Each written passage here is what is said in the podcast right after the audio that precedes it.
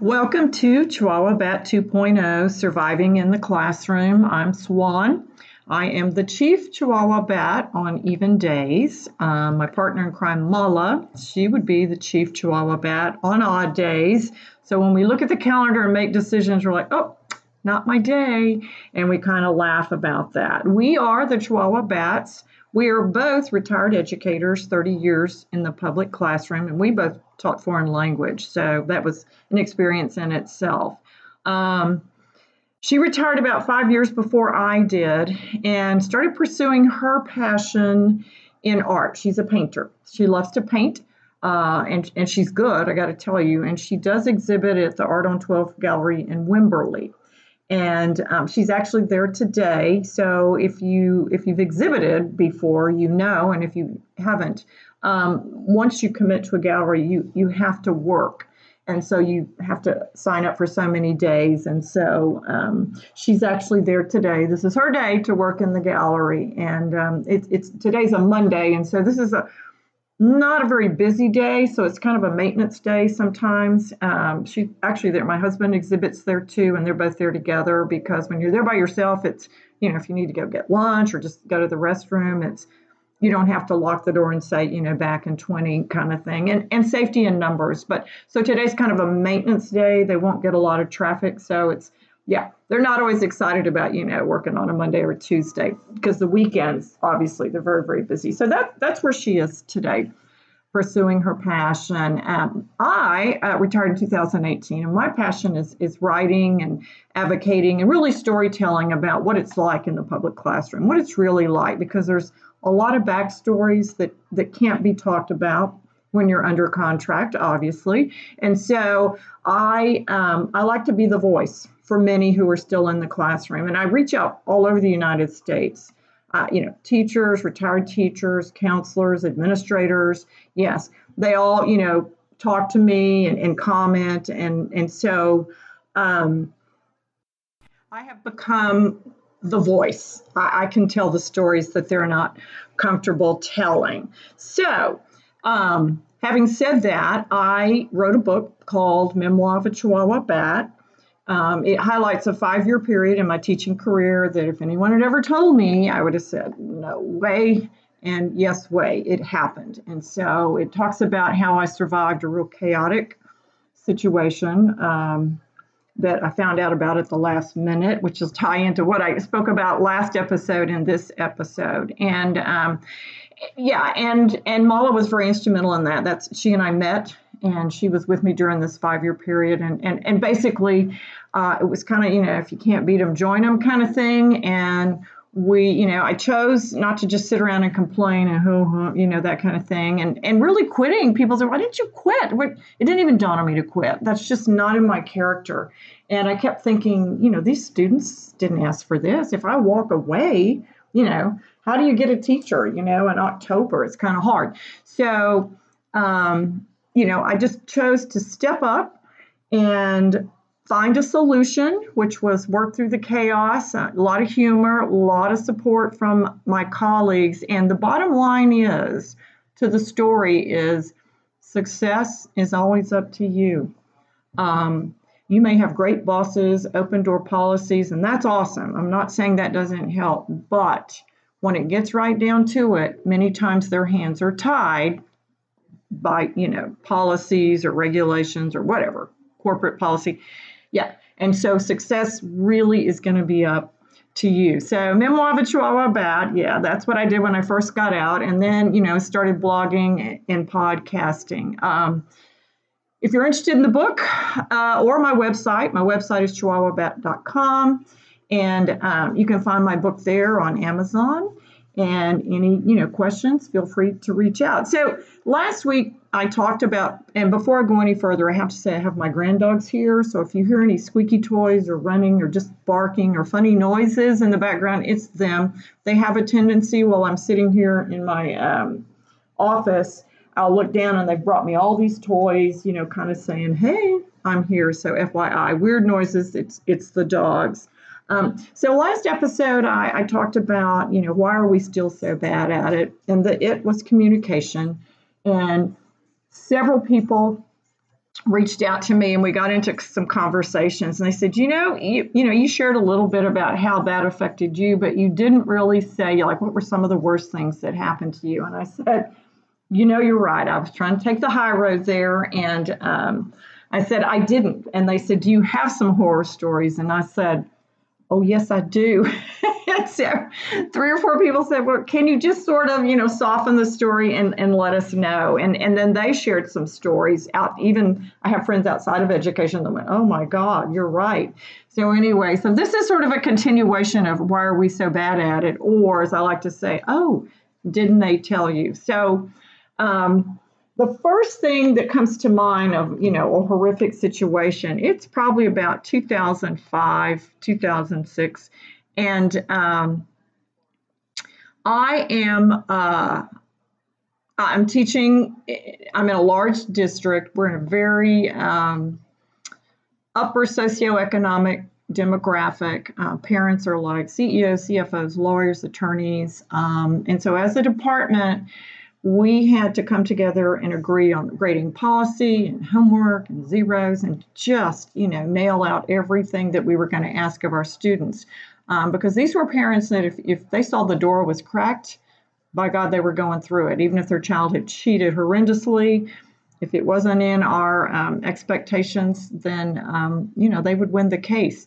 So sadly, that was the environment I was in. But it was also a good environment because it really, it taught me how you had to come together as a department and you had to agree and sometimes agree to disagree, and you had to stay consistent. Because it was for the good of all students, not just maybe the ones you liked better than others. So, this was a huge district, 3,500 kids. My classes ran probably 32 to 35 because I taught the lower levels, and those classes have a tendency to have higher populations. So, and they're freshmen and sophomores, those little lovelies are still growing and finding themselves. So they can be quite a challenge. So it's about 2005, 2006, right? And I'm a department chair, so that means I have extra duties. And it's the last period of the day, and it's the very first academic day of the school year. And I am working with a couple of girls with their schedules because, the first day there's a lot of confusion. And we're sitting in this little group talking, and in walks this tall, thin, blonde student. He's pulling a suitcase on rollers. He's in these short beige shorts. Short meaning he was so tall they were way above his knee. And we had a dress code about that, but just something looking at him, you could tell this young man's a little bit different. And he had on black shoes and black socks. And he walked right up, almost knocked the girls down, and said, "Where is my seat in front of the TV?" So there I am going, "Gulp, okay." And I go, "May I see your schedule, sir?" "Oh, yes." And he gets in his suitcase and he gets out his schedule. And I look at it and I see his name. We'll call him Richard. And I said, "Richard, are you wanting to sit by the TV? Is that what you're telling me?" "Yes, I always sit in front of the TV so I can see the agenda." And back then we were, technology was my friend. This district had a lot of technology. So I said, "All right, why don't you have a seat right there?" "Okay, thank you." So he wheeled over and he sat there. And of course the bell rang. And on the first day, there's just a lot of housekeeping you have to do because, the attendance is critical because, districts get money based on their attendance rate. So that's the main focus. And to make sure that kids are where they're supposed to be. Sometimes they go to classes they want to be in instead of what's on their schedule. So checking schedules is, there's a process there. And then if you're lucky, you can actually start talking about what the course is going to be like. So there we are. And I've done all this, this housekeeping. And in the meantime, I notice this hand is up waving. And I think, okay, I'm not explaining anything about Spanish. What could the question be? And so I look over, and there's my little friend, Richard, and I said, "Do you have a question?" Because what time is this class over? And I said, "Well, when the bell rings at 4:00, it's going to be over." "All right. Okay. Where is the clock?" I said, "Turn to the right, right over your shoulder. There's the clock." "Okay." So I go back to start talking about the class, and then he raises his hand again. And I think, okay, I can see my peripheral vision, and I'm facing class, and I think, okay, I'm just going to wait a minute here. And, I'm going to continue my lesson. And he's waving. Then he's leaning over the desk. He's really tall. He's like 6 foot. And he's leaning over the desk, and his hand's about to touch the floor. And I finally go, Richard, do you have a question? Yes. How do you say television in Spanish? And I go, we're going to do some vocabulary. Actually, tomorrow, I'm just going to walk around the room. We're going to learn how to say everything in the class that we're going to be using. So we're going to learn that tomorrow. He goes, how do you say television in Spanish? And so I'm like, okay, I get it. There's no filter there, right? Clearly, this young man was autistic. And so I just finally had to tell him, it's, well, el televisor. And so he was like, oh, okay. So he would write it down, right? And I think he didn't know how to spell it. So I'd start talking again, and up with that hand, waving. And I'd say, yes.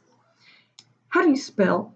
And he tried to say, el televisor. I said, el televisor. Okay. So I just wrote it on the board as I continued, trying to introduce my class to the other kids. So long story short on this one, this young man was very concrete. And this was a Spanish 2 class, which is really why the red flag went up in my head, because I thought, oh, dear, very concrete. He's not going to like it when we get into reading and, what is the symbolism and what is the imagery here, much less in a foreign language. He's not going to like that. And how are we going to get through that? And he would raise his hand 36 to 38 times per class period every single day. Now, this is the last period of the day. 35 kids in there, and he's just one of my special populations. I had another autism child in there who was quiet, but he was a rocker, so when he got uncomfortable, he would rock. Then I had 2 or 3 ESL young ladies in there, which needed my time as well. And then I just had some, regular special ed. Some were just, their deficiency was more in math, but, they were still under the umbrella, and I still had to make sure that they understood what we were doing. And then I just had some regular little, freshmen who like to act up. So there you are. And there I am going, oh, dear God, help me. So I think, wouldn't it have been nice if someone had given me a head up about this situation? Because I could have already had him a little folder of things to do, very concrete, that would have satisfied his need. And then I could have maybe worked with the class for 15, 20 minutes. That was my plan. So I go down to the special ed office. We have a new director of special ed, and I walk in, and I see the secretary. I said, Grace, is she in? She goes, yeah. So she hollers at her, and she comes in. She goes, oh, hello, Miss Stanford. I said, hi. I have a student in my last period class, and I said the name, and I said, I really don't understand this placement. And she goes, okay, can spell his last name. And she has on these multicolored rhinestone glasses, and she pulls them down and looks over the top rim and says, spell the last name. So I did. And she pulls it up. She goes, oh, yes, what's your question? I said, I don't understand his placement in my Spanish 2 class. And she said, oh, well, that's easy. That's what his parents want. And I said, okay, I am going to sit here calmly, and I'm going to breathe and count. So I was just breathing and counting, and the secretary's kind of grinning because she knows that when Stanford counts, life is not going to be good. And I said, okay, I'm all right. I said, I'm going to ask this one more time. I said, I don't understand his placement in my Spanish 2 class. And she said, well, that's what his mom and dad want, so that's what we have to do. And I said, are you aware that this young man raises his hand probably 42 times? And I get to about 35 of his questions, because if I don't, he leans over the desk, literally waving that hand, shaking, and will fall out of the desk over and over again. Oh, that's fun to laugh at, right? Because I teach freshmen. And I said, and I'm going through this day after day. And it's not so much that he's bothering me. It's I'm not getting to the instruction that the other students need. So I said, this is clearly a major disruption all day long in my class. And so that's what I'm questioning. And she said, well, you know, when the parents sign up and want their child in foreign language and they have to have foreign language to graduate, there's really nothing we can do. And I said, okay. Now I'm breathing and counting again. And I walk out. And I go to my friend in special ed and I said, help me. I said, you know me, I teach anyone. I mean, and I did. I could work with any of them. I thought it was cool to figure out how kids learned, you know, and I wasn't confrontational. You know, if they came up and they didn't have their homework, I didn't just, you know, throw a fit. I'd be like, oh, did the dog eat your homework? What? And they'd go, no, miss, I just didn't do it.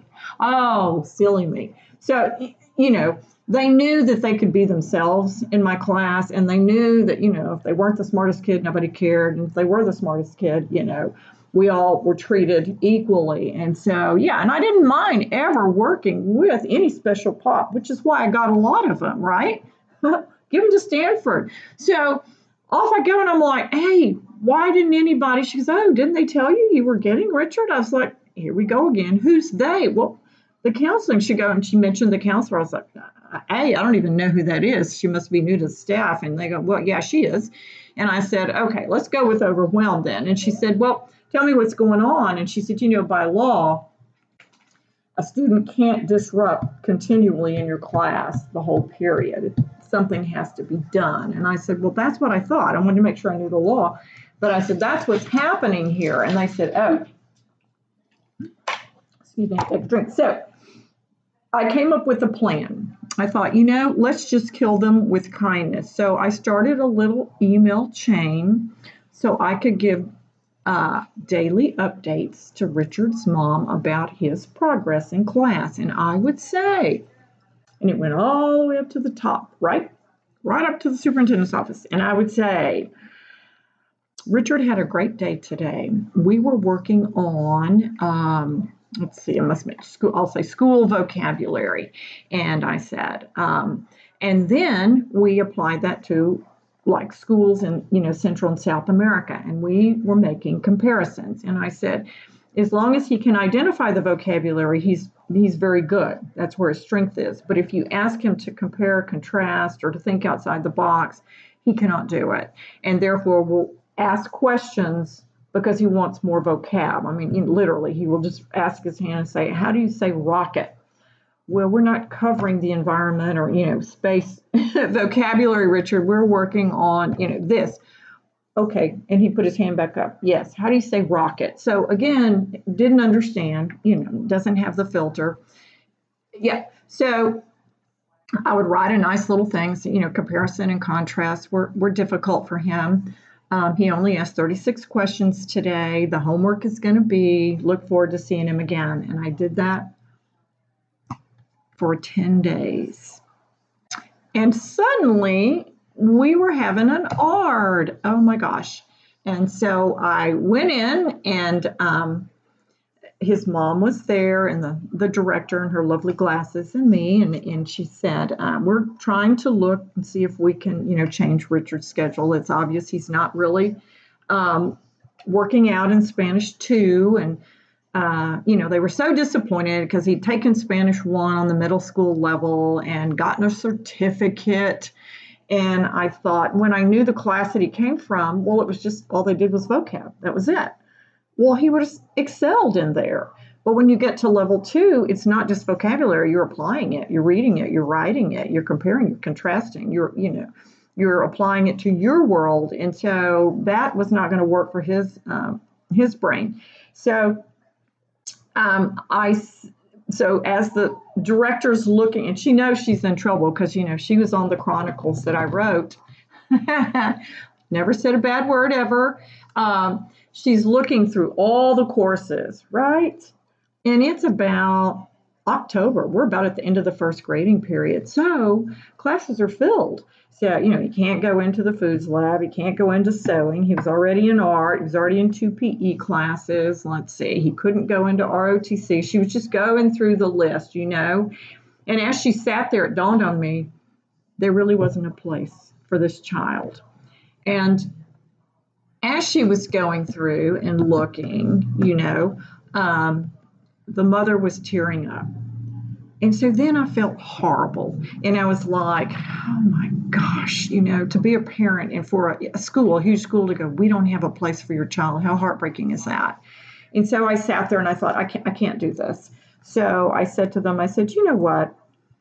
I said, the only thing that bothers me is the Spanish 2 credential, because he's not capable at this time, he may get there, of, you know, applying the words to reading and writing and things like that. He's just like, how do you say ball, pelota? How do you say avión? He's just straight vocab. And I said, if we will put in the notes that he can stay in Spanish 2 and acquire more vocabulary, but please be specific that he will not leave with all the conjugation skills and all the reading and the writing and the listening and speaking skills. Just make sure that he's there to increase his vocab, and he can stay all day.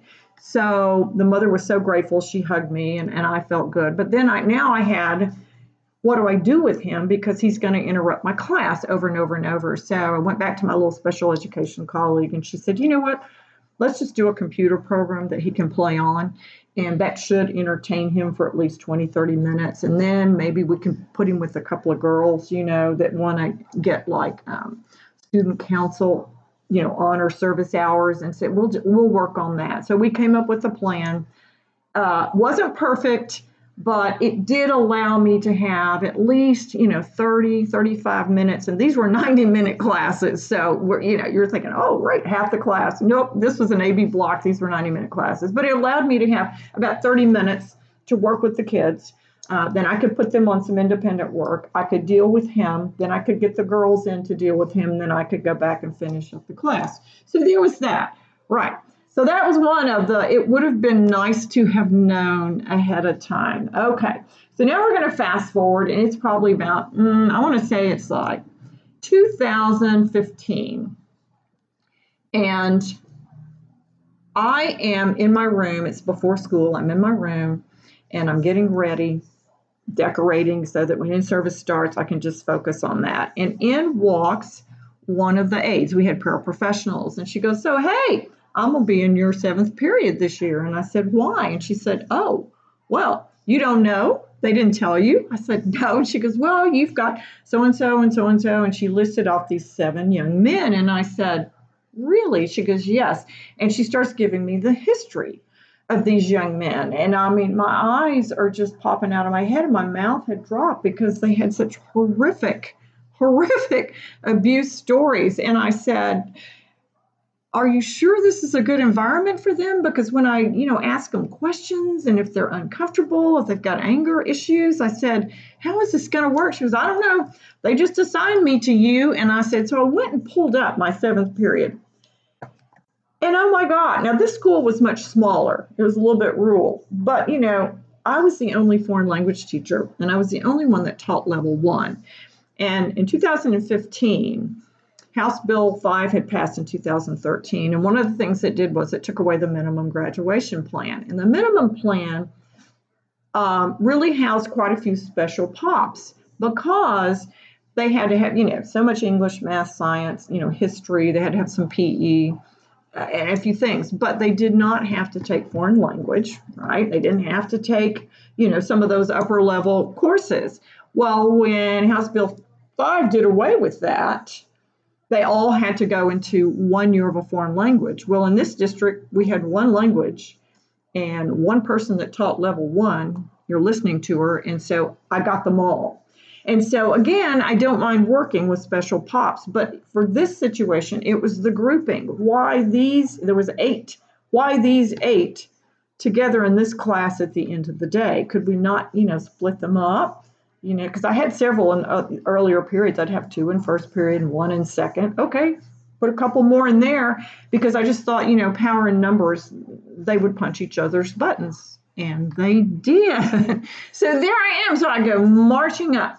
And I'm just mad because, once again, are you going to give me a heads up, or do I have to find it out from someone else that knows my business? So I go into to the counselor, and I was like, so have you looked at my 7th period? She goes, oh, well, you know, let's pull it up. And I said, do you see all those? I think they were blue colored boxes right there. And she's like, oh yeah, you have, well, I've got a paraprofessional in there with you. And I go, uh-huh. And look how many are in that class. And she goes, there was 26. And she goes, well, at least it's not 32. And I go, and you think it's okay? I said, that number with that many blue boxes, not to mention I got pink boxes and red boxes. I said, are you nuts not to understand that this is not going to be a good situation? She's like, well, that's the only place they can go right now. And, I'm sorry I didn't tell you, counselors are overwhelmed and school's starting, and they are. So I said, all right, fine. So I went down to my principal's office and I said, I just want to be real honest with you. I said, my seventh period is a major inclusion class, and I have a paraprofessional.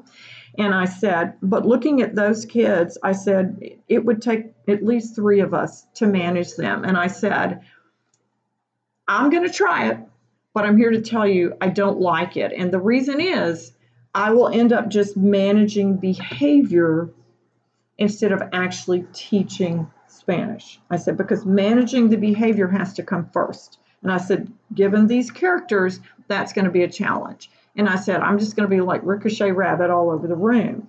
So anyway, and I said, now, it may end up being my favorite class, but I said, I will try it, but I'm here to tell you, if I don't like it, I'm going to come back to you and we're going to fix it. So he understood. So the class was, I'm telling you, end of the day, the young men at the end of the day, they're tired. They don't want anyone messing with them. I got it. The paraprofessional and I, she pretty much took care of three on one side of the room, and I took care of three on the other side of the room, meaning I would, proximity and walk around, and I would kind of touch base. And then there was two that we would just kind of, get when we could. Not a good situation at all. By the end, and then I had to go to my eighth period, so I was exhausted.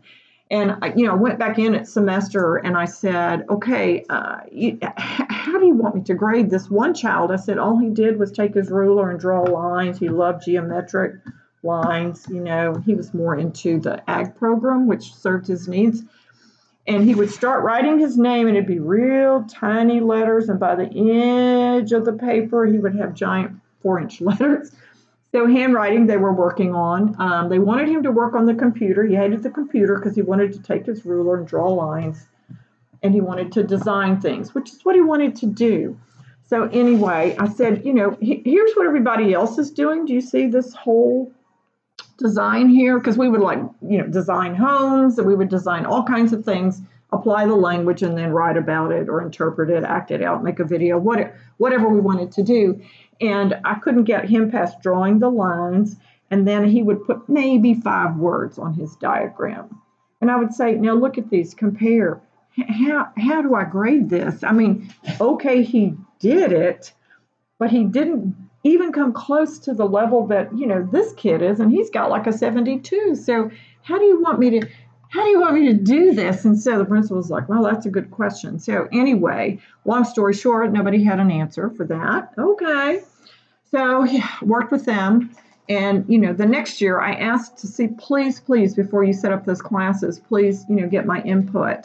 2018, nope, didn't happen. And I had ended up with 2 classes like that. So I'm sitting here going, wow.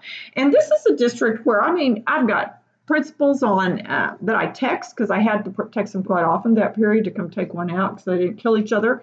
Yeah, I have all the bells and whistles, and again, I'm not getting the info.